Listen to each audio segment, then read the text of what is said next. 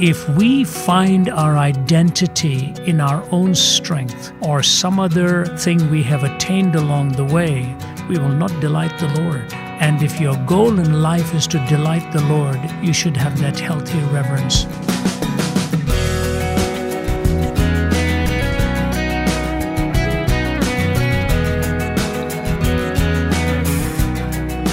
His voice is known the world over as a faithful proclaimer of the gospel. Dr. Ravi Zacharias will join us today here on First Person. Hello and welcome to our program highlighting the work of God in the lives of people. I'm Wayne Shepherd, delighted to have you join us for the next few minutes as we get the story behind the life of Dr. Ravi Zacharias. We'll get to that conversation in just a moment, but let me remind you that we're found online at firstpersoninterview.com. At the website, you can listen to any past interview we've done, including today's, and check the calendar of upcoming programs. You'll find this and more at firstpersoninterview.com. And a special welcome to those of you who may be listening for the first time today. New radio stations are joining us almost every week, and it's great to have you tuned in. The first time I heard Ravi Zacharias speak was at one of the Amsterdam conferences sponsored by Billy Graham in the 80s. And when I asked a friend what he could tell me about Ravi, he simply responded that God was going to use him to reach intellectually minded people all over the world. And he was right. At a convention of Christian broadcasters in Nashville, I asked Ravi to sit down with me, and I began by asking him if he ever reflected on that day when his thoughts once turned to suicide often, Wayne, actually, because of my visits to India frequently. In fact, even as I'm talking to you, it's just been about five days since I got back from overseas, and uh, uh, although that was from Thailand and Singapore, prior to that was India. And uh, my colleagues and family ever traveling with me, anytime we drive past the hospital where it all happened. At that time, it was called the Wellington Hospital. Uh, it's changed its name. Always uh, first I point it out, and then in my own heart, always talk to the Lord about how that whole event uh, haunts me from time to time, and yet it's a haunt that reminds me He was never absent mm. in my greatest time of need. Mm. Talk to me about the details of what was going on in your life. That is sometimes a little hazier for me uh, because really so many things converged.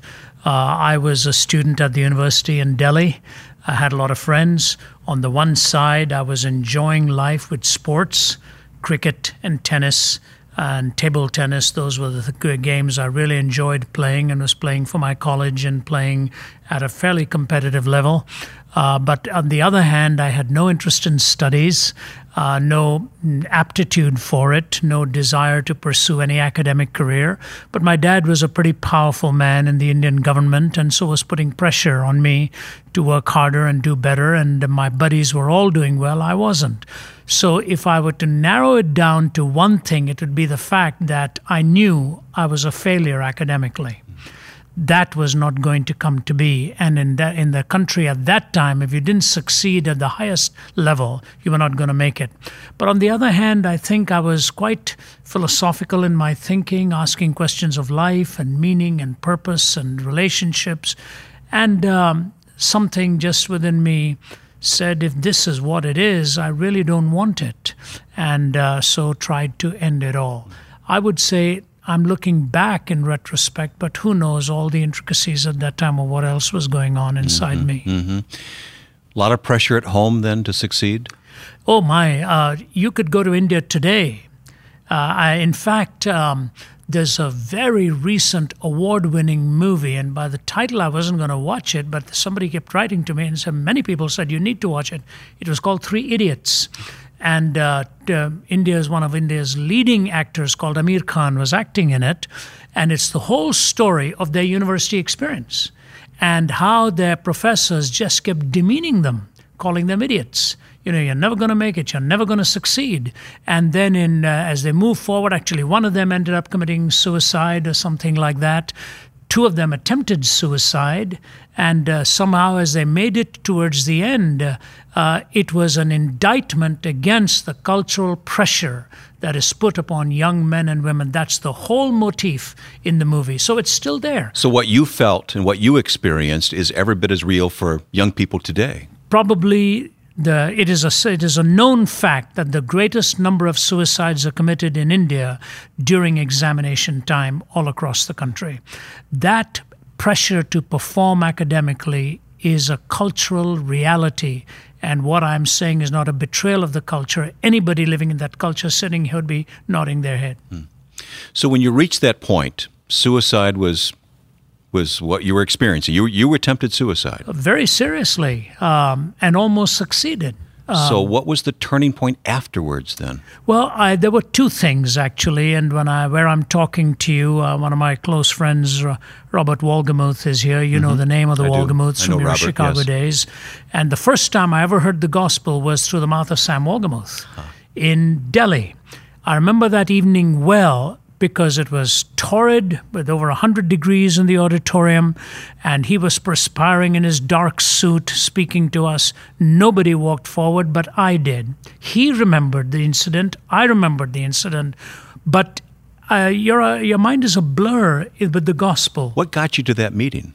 Uh, my sister said they were going to serve refreshments afterwards. so food has always been a, a great attraction to me. I, I, I, went there, walked forward, still not sure what it all meant, except I wanted to have what he had. And it took a few months later on the bed of suicide when what he said and what I held in my hand as a Bible brought to me by a Youth for Christ worker who also had sung a solo that night. That was the linkage that God put together. Did a, a hunger for the word then develop immediately? Yes. I really? would say, yeah, I would say uh, the way you've worded it, correct, the hunger for the word, because uh, I was not much of a reader. And yet, in my, in my book, Walking from East to West, where I tell the whole story, my buddy and I, my closest friend, who's now my brother in law, he was an Orthodox Hindu, and I was invited him to a Youth for Christ meeting. He gave his life to the Lord. We were literally walking past a dustbin, a garbage dump, and right at the top we saw a book.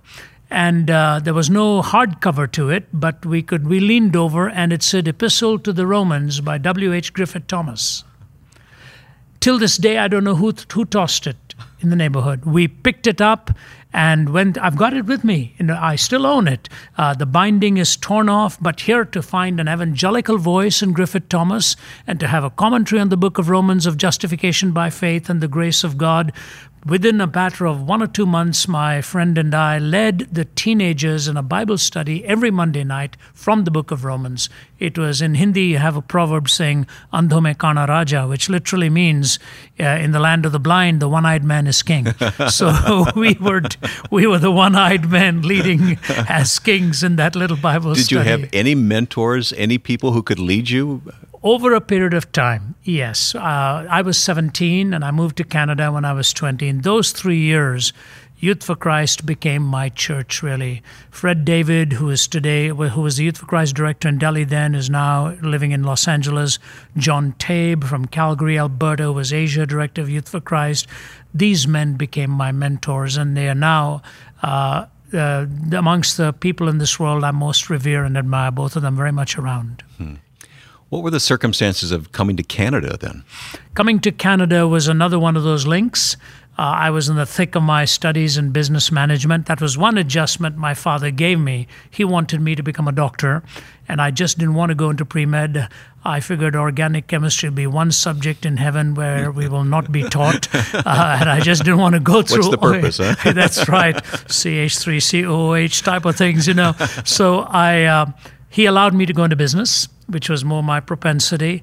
And he was shocked that I was placing at the top of the class, which is interesting, Wayne. Consistently at the bottom of the class mm-hmm. prior to my coming to Christ, and then never left the top three after that in any institution, anywhere. God changes what you want mm-hmm. to do mm-hmm. and how, how, how He harnesses what He's poured into you. Mm-hmm. Uh, my father became a friend of the famed um, Roland Michener, who was quite prominent in Canada, later on became Canada's Governor General. He was the ambassador to India from Canada. He met my dad, made a proposal to him of our the children moving to Canada. One thing led to another. I was 20 years old. My older brother was 22. My dad said, You two boys go and scout the land, and if it's good, we'll all move. So, May of 1966, my brother and I landed in Toronto with $400 in our pocket, uh, hoping to survive till we could find a job and make it. Uh, it seems prehistoric now, but that's the way it happened. I think you, I think you did okay. well, it was a great move for many reasons. One of them being I met my wife to be there. Margie is from Toronto We were married six years after I landed there, and uh, our children were all born in Toronto. Mm-hmm. Uh, we're still actually dual citizens, Canadian and U.S. Okay. Yeah. So when this turned to more of a gospel ministry?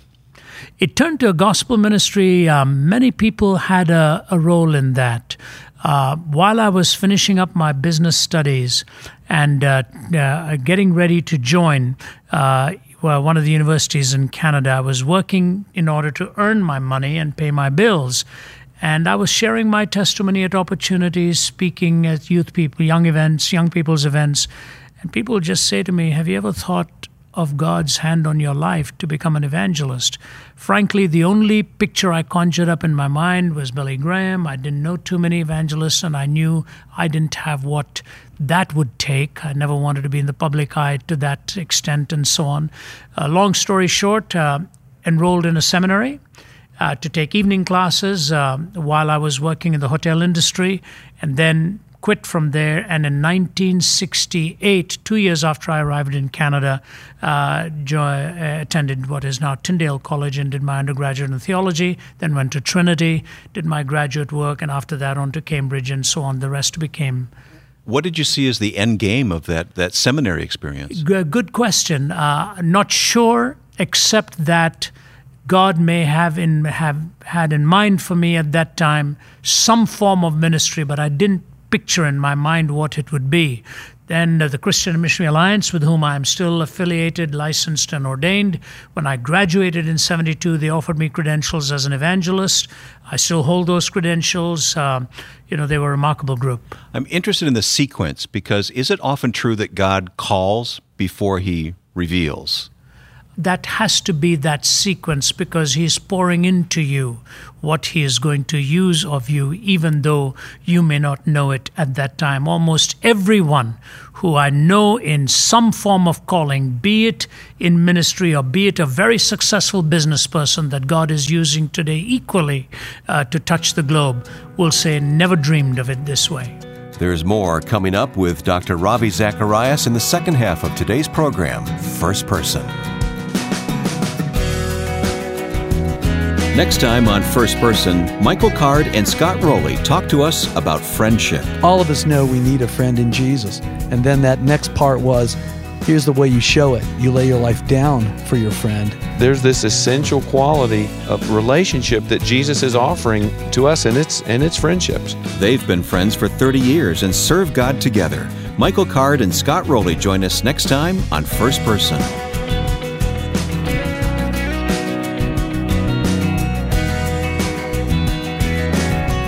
Part two of our conversation now with Dr. Ravi Zacharias, which took place in Nashville just prior to the earthquake and tsunami in Japan.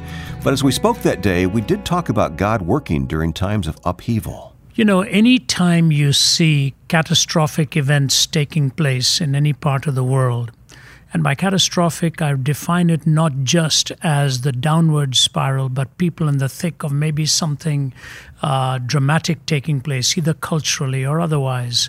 Um, historically, it's a change for them. That is taking place right now in China, in India, and in the Middle East, uh, the entire subcontinent there. What I, when God moves that dramatically in some way, people are open to meaningful conversations. I think we missed a very significant opportunity in Eastern Europe in the 80s when things were changing there. We took a gospel that did not understand the wounds of the European people, the angst, the anguish, and we were giving them simplistic answers as if they would respond as an American would respond in a three minute presentation.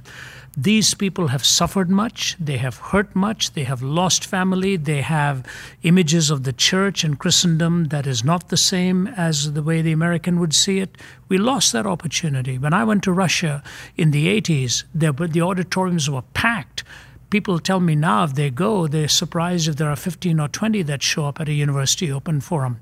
So, to answer your question, China, India, and the Middle East, I was in Cairo Alexandria, and Armenia in November. Oh, my goodness. We had over 2,000 come to Christ in oh. three nights. You could almost see that the restlessness we are seeing on the media now is already present in their hearts. India has spiraled up in the economic area, and what have they found? There's nothing out there spiritually. And so the irony is while the West is looking to the East for spiritual answers, the East is looking towards Christ and saying our own um, uh, philosophy and religion has not met our needs, certainly not to enable them to live with these successes. So I would say we are missing some extraordinary opportunities and how best to meet those needs right now. How do you describe your ministry, what God has asked you to do? Called you to do? I believe God has called me, first of all, in preparing me, Wayne, from two different parts of the world. I am as home, as much at home in India as I am in the United States or Canada. I speak Hindi very fluently. I understand Tamil. I can I can make go with about two or three Indian languages, and I am very comfortable culturally in the West now, having spent the better part of my life there post uh, 1966. But uh, my calling, therefore, has been shaped in my ethnicity and in my privileges that God has given to me to be raised in the West, supported by Western friends to such a large degree. But the other way, I think He has brought the confluence of both philosophy and the aesthetic side and the beauty side of life, the art side of life. I am a romantic by nature. And by that I mean my work at Cambridge University was in the romantic writers. So the aesthetic side, the poetic side, the beauty side of life, and the argument side of life. So my apologetic cuts across those lines and deals with people in the felt implications of their rational incoherence. That's really where I'm at in my apologetics. And you're not alone in that. I mean, through Ravi Zacharias International Ministries, others have come along. You have mentored others, and it's it, there are this, many people out there. This now. ministry could only have been brought together by God because I'm not smart enough. Seriously, I'm not smart enough to put together an organization. I know where I want to be, what I'd like to see done, but to put together the components to, to God. So we have a large number of apologists. We just graduated three with their PhD from Oxford University in the last year, all three of them in Islamics. You're so active in ministry yourself. How do you mentor, in a sense, those others involved? Well, you mentor in uh, to certain degrees, uh, and that depends on how. I think through your writings you do it, through traveling. My travel assistant right now is a young man in a, he's 23, graduate of Purdue, but preparing to go into theological training. So for two years he's taken time out just to travel and be uh, with you one on one. And you're intentional about that. Intentional. Mm-hmm. And the good thing is it's it multiplies because he has his own orb of friendships and how he then uses these. After the first three months, he said to me, uh, said, I've learned more in the, for these three months than I did in three years at university because you're meeting people, you're in hands-on situation, you're learning the do's and the don'ts. Uh, so you mentor at different levels uh, through your writing, through your interactions, through open forums, through having people present, but having your life intentionally poured in. Just strikes me that that is what Jesus did too. Yes, I believe, you know, uh, it's very much an Eastern way. It is interesting that the Indian scriptures are called the Upanishads, which literally means to sit in the shadow of. You sit near to. Mm-hmm. And uh, so I think the scriptures, you have to sit, uh, the, the Holy Scriptures, the, the Bible and the, the Gospel, you have to mentor in proximity. So, a young person listening, or the parent of a young person who's been gifted with a, with a, with a mind from God that to pursue these things, your encouragement is all the formal education, but look for these mentors as well? And look for them early. Uh, you don't want to get into a salvage operation. Uh, when a when a person goes into university, you lose that reach very quickly within the first year, and the universities are in many ways hostile to the things that are sacred in the gospel. Uh, a, in the gospel, uh, that's not totally the scene, but it is quite predominantly. Why scene. are they so vulnerable? Uh, I think they're vulnerable because, in many ways, they're still so young. An 18 year old is very young. And uh, they are suddenly bombarded by the intimidation of highly qualified people. I mean, look at what is happening in our nation today the restlessness, the rebellion. Where is all this coming from? It's coming from uh, the entertainment world from the media world, from the academic world, that are principally anti absolutist. They're, the, the main worldview that conditions these three avenues are relativistic avenues. I, I don't know of any professor today you would talk to, with rare exception, who'd believe in absolutes.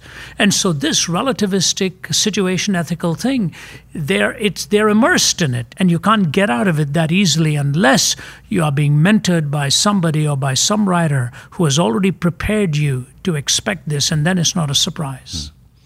Let me talk for a moment about your writing. How do you find time to not only write the books that you do, but to pour yourself into them the way that you do? Well, I'm just writing one now called Why Jesus uh, Rediscovering His Truth in an Age of Mass Marketed Spirituality.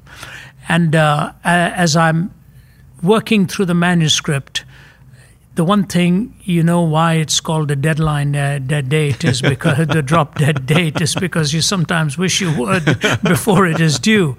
It's tough, Wayne it's tough. And publishers are kind that way. They know they have to give you a little more leeway when I'm when I'm on the road over 200 days a year. Why do it then?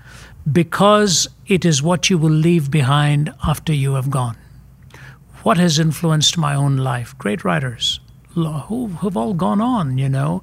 I look at the Carl Henrys, I look at the Kenneth Kantzers and um, uh, James Stewart of Scotland, F.W. Boreham, uh, G. Campbell Morgan, F.B. Meyer.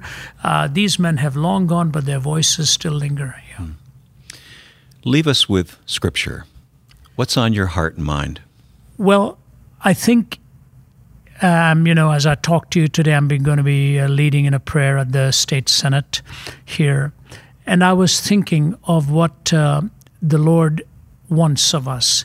His delight is not in the legs of a man or the strength of a horse. You know, not in the strength of a horse or the legs of a man. His delight is in them that fear me, says the Lord. If we find our identity in our own strength or some other thing we have attained along the way, we will not delight the Lord. And if your goal in life is to delight the Lord, you should have that healthy reverence for Him. That is one. The second thing I would say is that old verse that has always been a standby for me in Matthew 6 that is, to seek first the kingdom of God and his righteousness, and all these other things will be added to you. If our goal is God himself, uh, A.B. Simpson. Once it was the blessing, now it is the Lord. Once it was the feeling, now it is His word. Once His gifts I longed for, one now the giver own. Once I longed for healing, now Himself alone. Our pursuit should be for God Himself. It's hard to argue with a life that's been called so powerfully by God to be a witness to the world of the truth of the gospel. My thanks to Ravi Zacharias for his conversation today, teaching us once again that only God, knowable through His Word, is able to provide ultimate meaning and purpose to life. This entire interview will be archived at our website for you to review or recommend to a friend. Our online address is firstpersoninterview.com. I hope you'll make use of that website and tell others about it. Once again, it's firstpersoninterview.com. And in addition to the archive of programs, there's also a calendar of upcoming interviews. firstpersoninterview.com. Well, next week, my guests will be Michael Card and Scott Roley. Now, these men have walked together in biblical friendship for over 30 years. Michael and Scott and I have been in the studio many times together, and we sat down recently to talk about what it means to walk together as brothers in Christ. You'll hear the complete conversation at this time next week on First Person. Now, with thanks to my friend and producer Joe Carlson, I'm Wayne Shepherd. Thanks for listening to First Person.